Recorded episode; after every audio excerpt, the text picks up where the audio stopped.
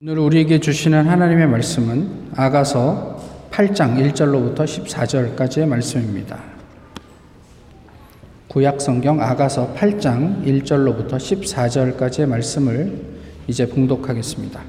내가 내 어머니의 젖을 먹은 오라비 같았더라면 내가 밖에서 너를 만날 때에 입을 맞추어도 나를 업신여길 자가 없었을 것이라. 내가 너를 이끌어내 어머니 집에 들이고 내게서 교훈을 받았으리라. 나는 향기로운 술, 곧 석류즙으로 내게 마시게 하겠고, 너는 왼팔로 내 머리를 고이고 오른손으로는 나를 안았으리라. 예루살렘 딸들아, 내가 너희에게 부탁한다. 내 사랑하는 자가 원하기 전에는 흔들지 말며 깨우지 말지니라. 그의 사랑하는 자를 의지하고 거친 들에서 올라오는 여자가 누구인가? 너로 말미암아 내 어머니가 고생한 곳, 너를 낳은 자가 애쓴 그곳 사과나무 아래에서 내가 너를 깨웠노라. 너는 나를 도장같이 마음에 품고 도장같이 팔에 두라. 사랑은 죽음같이 강하고 질투는 수월같이 잔인하며 불길같이 일어나나니 그 기세가 여호와의 불과 같으니라. 많은 물도 이 사랑을 끄지 못하겠고 홍수라도 삼키지 못하나니 사람이 그의 온 가산을 다 주고 사랑과 바꾸려 할지라도 오히려 멸시를 받으리라. 우리에게 있는 작은 누이는 아직도 유방이 없구나. 그가 청혼을 받는 날에는 우리가 그를 위하여 무엇을 할까? 그가 성벽이라면 우리는 은망대를 그 위에 세울 것이요 그가 문이라면 우리는 백향목 판자로 두르리라. 나는 성벽이요 내 유방은 망대 같으니 그러므로 나는 그가 보기에 화평을 얻은 자 같구나. 솔로몬이 바알 하몬에 포도원이 있어 지키는 자들에게 맡겨두고 그들로 각기 그 열매로 말미암아 은 천을 바치게 하였구나. 솔로몬 너는 천을 얻겠고 열매를 지키는 자도 이백을 얻으려니와 내게 속한 내 포도원은 내 앞에 있구나. 너 동산에 거주하는 자야 친구들이 내 소리에 귀를 기울이니 내가 듣게 하려무나. 내 사랑하는 자야 너는 빨리 달리라. 향기로운 산 위에 있는 노루와도 같고 어린 사슴과도 같아라. 아멘.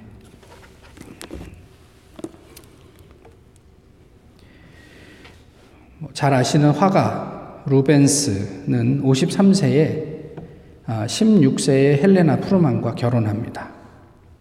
37살 연하의 여인과 결혼을 한다? 어, 떻게 생각하십니까? 어, 있을 수 있는 일이라고 생각하세요?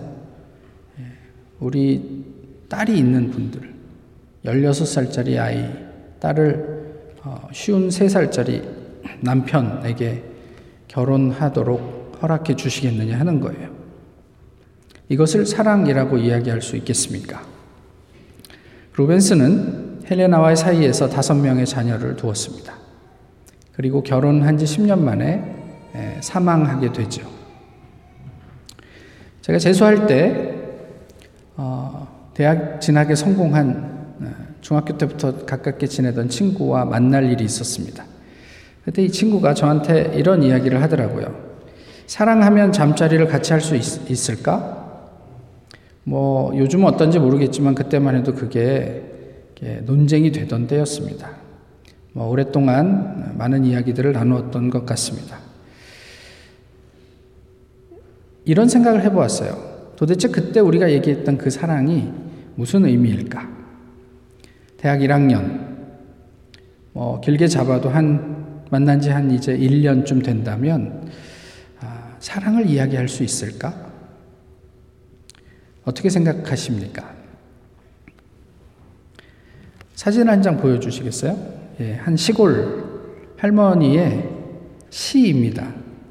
오직 한 사람. 제가 읽어드릴게요. 유방암 진단받은 나에게 남편이 울면서 하는 말, 5년만 더 살아. 그러던 남편이 먼저 하늘나라로 갔다.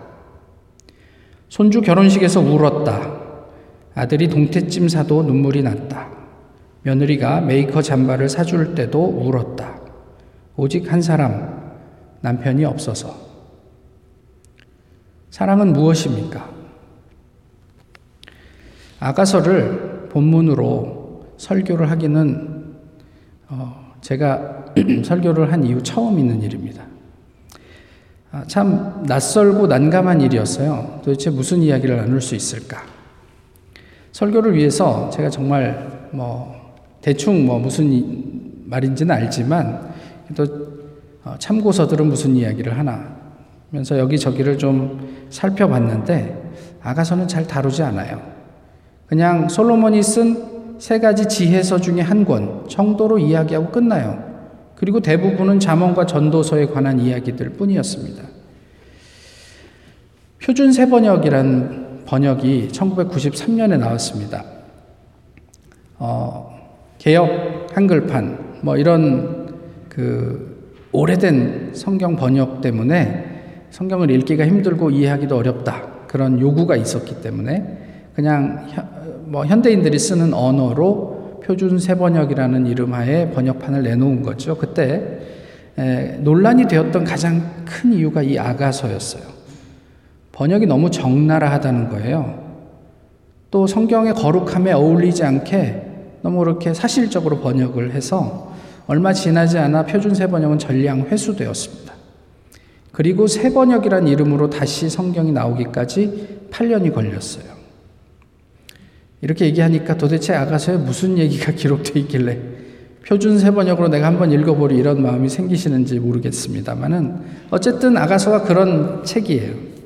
이렇듯 아가서는 학자들 사이에서도 그 해석을 두고 오랫동안 의견이 분분했습니다.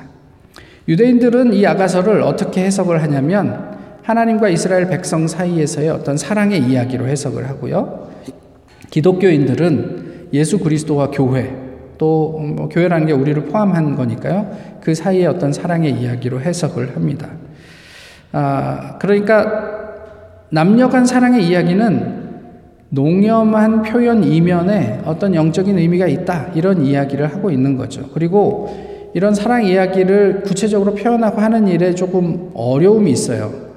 그러니까 다른 의미로 해석을 하면서 이제 나누게 되었다. 뭐 이런 얘기예요.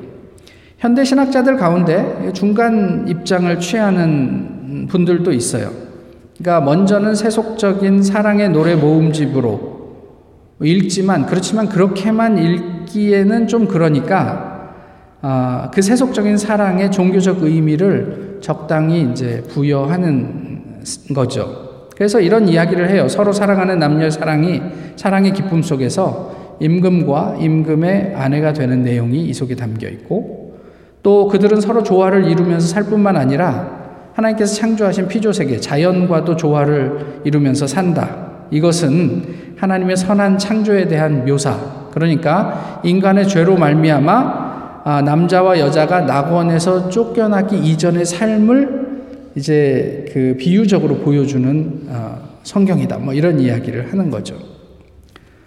하지만 아가서 전체가 어떤 논리적 연관성이 없는 그냥 사랑에 대한 노래의 나열이거든요. 그러니까 쉽게 얘기하면 그냥 뭐 여러 가지 그 연애 편지를 그냥 편집해 갖고 모아놓은 책이에요.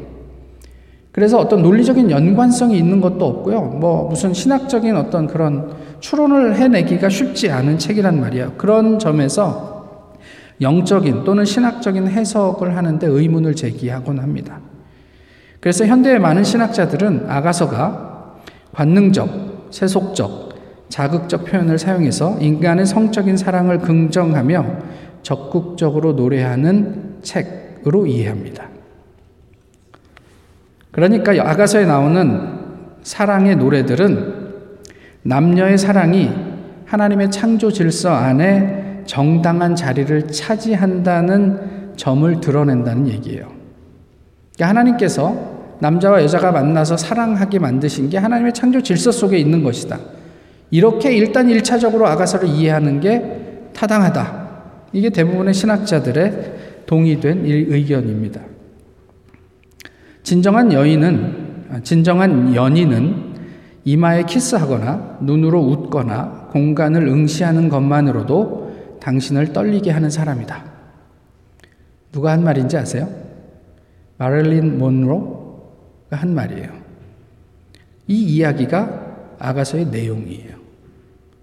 뭐 마릴, 마릴린 몬로가 아가서를 알고 얘기했는지 모르겠지만 어쨌든 그런 이야기예요.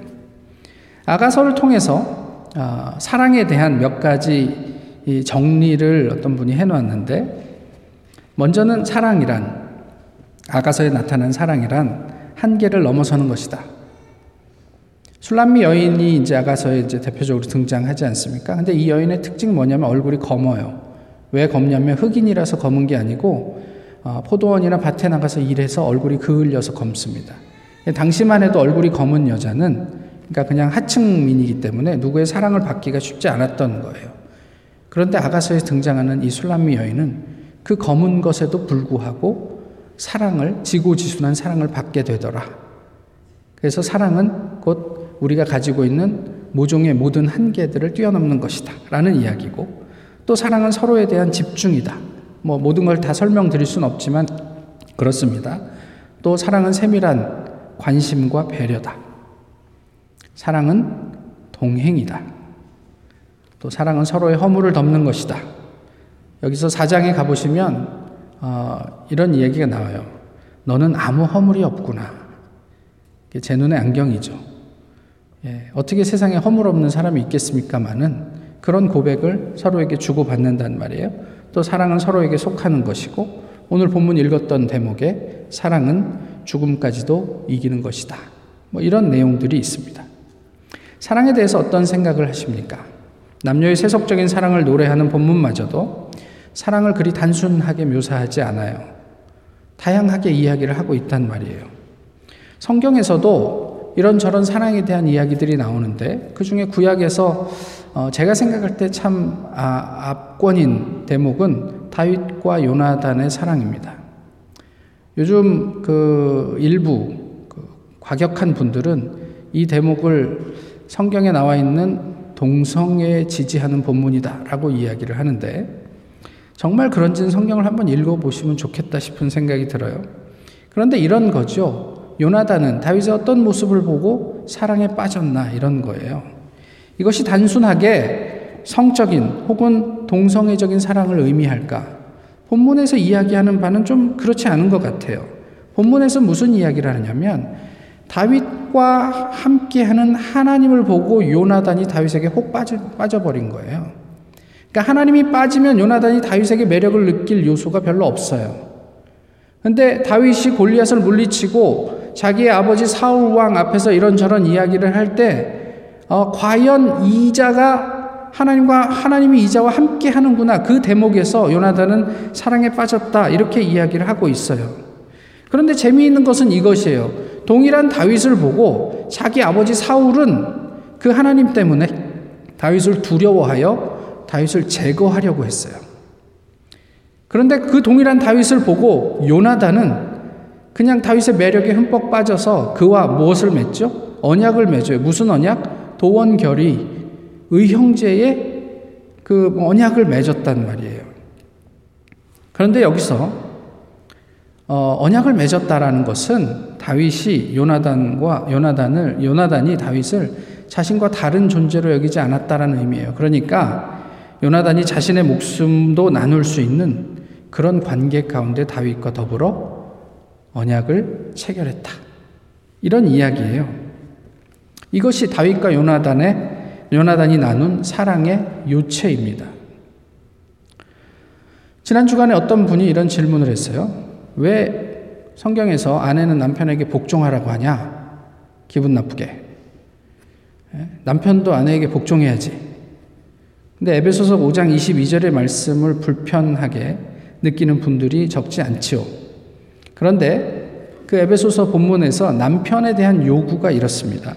남편들아 아내 사랑하기를 그리스도께서 교회를 사랑하시고 그 교회를 위하여 자신을 주심같이 하라.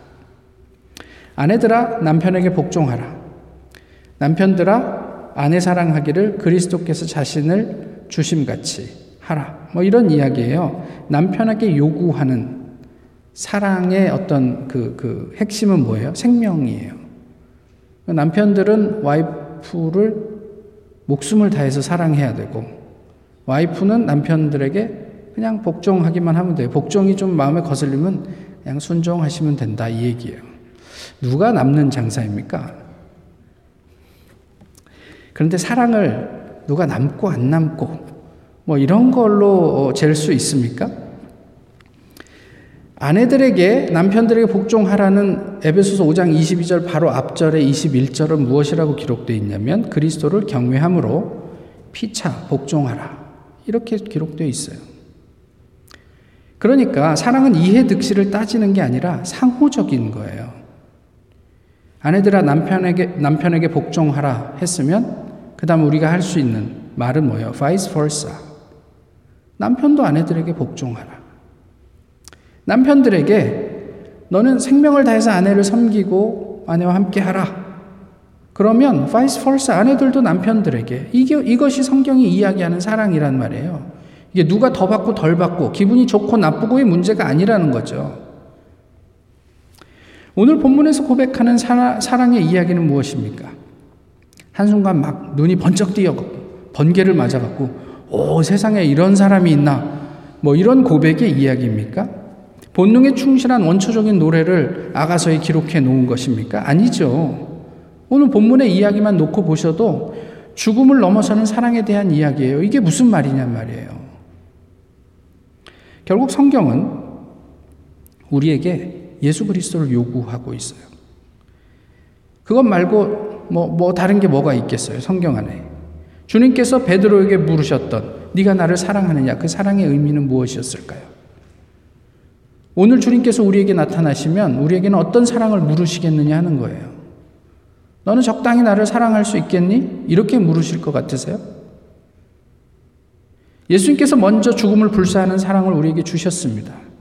그것이 신앙의 문제든 아니면 남녀 관계의 문제든 그건 중요하지 않아요.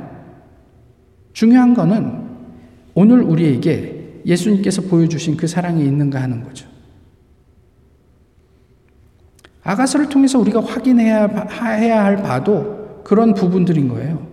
와, 이게 남녀 관계 연애 편지래. 이게 아니고 도대체 이들이 고백하고 있는 사랑의 요체가 무엇인지에 대한 고민들이 우리 안에 있어야 하는 거죠. 어떤 목사님의 글입니다. 제가 읽어드릴게요. 77년 10월 어느 목사님의 설교 중 함석헌 선생의 그대는 함석헌 선생의 그대는 그 사람을 가졌는가라는 시를 듣게 되었습니다. 심장이 뛰는 것을 느낄 수 있었습니다. 있었습니다. 말리길 떠나는 길, 처자를 내맡기며 갈 만한 사람, 그 사람을 그대는 가졌는가로 시작되는 시였습니다. 그 시를 들으며 심장이 뛰었던 까닭은 그런 사람이 제게 있었기 때문이었습니다. 예배가 끝나자마자 그 목사님에게 달려가 그 시를 베껴왔습니다. 그리고 그 시를 타이핑하여 캐나다에 있던 제 친구에게 보냈습니다. 그리고 그 시 끝에 이렇게 썼습니다. 내가 있는 나는 행복이니라. 내가 있는 너도 행복이니라. 너와 내가 있는 이 세상도 행복이니라. 시집 온 지 두 달 된 제 아내가 그 편지를 보며 웃었습니다.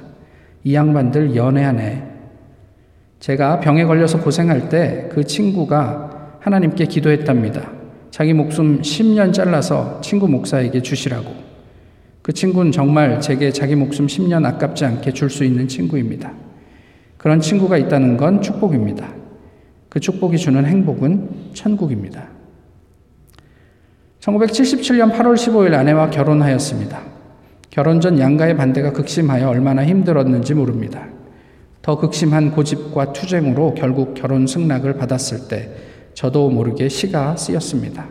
사랑. 당신으로 인하여 꾸던, 꿈꾸던 내일이 오늘 속에 녹아 오늘과 내일이 내게는 한 날. 당신으로 인하여 꿈꾸던 내일이 오늘 속에 녹아 나는 천년이 하루 같고 하루가 천년 같은 신의 하루를 삽니다. 꿈은 삶, 삶은 꿈. 그리하여 나는 이 낮에도 당신을 꿈꿉니다. 그려. 그 아내와 45년을 넘게 살고 있습니다. 아내가 늘 곁에 있다는 것은 축복입니다. 아내를 빼고 행복을 논할 수는 없습니다. vice versa. 사랑하면 잠자리를 같이 할 수 있습니까? 물론입니다. 그런데 중요한 것은 그 사랑은 헌신이라는 사실입니다.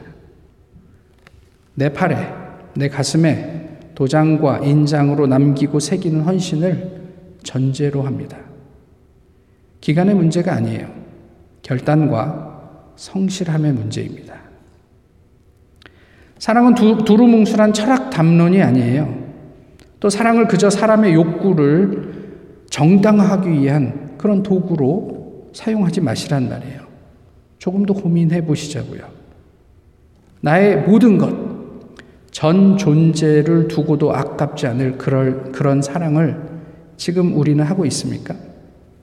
에덴에서 하나님이 아담과 하와와 나누고 누리던 그 완벽한 사랑을 오늘을 사는 우리 가정과 교회에서 경험할 수 있을까요? 예수님은 그 사랑 때문에 우리를 위해 죽으셨고 우리를 위해 부활하셨습니다.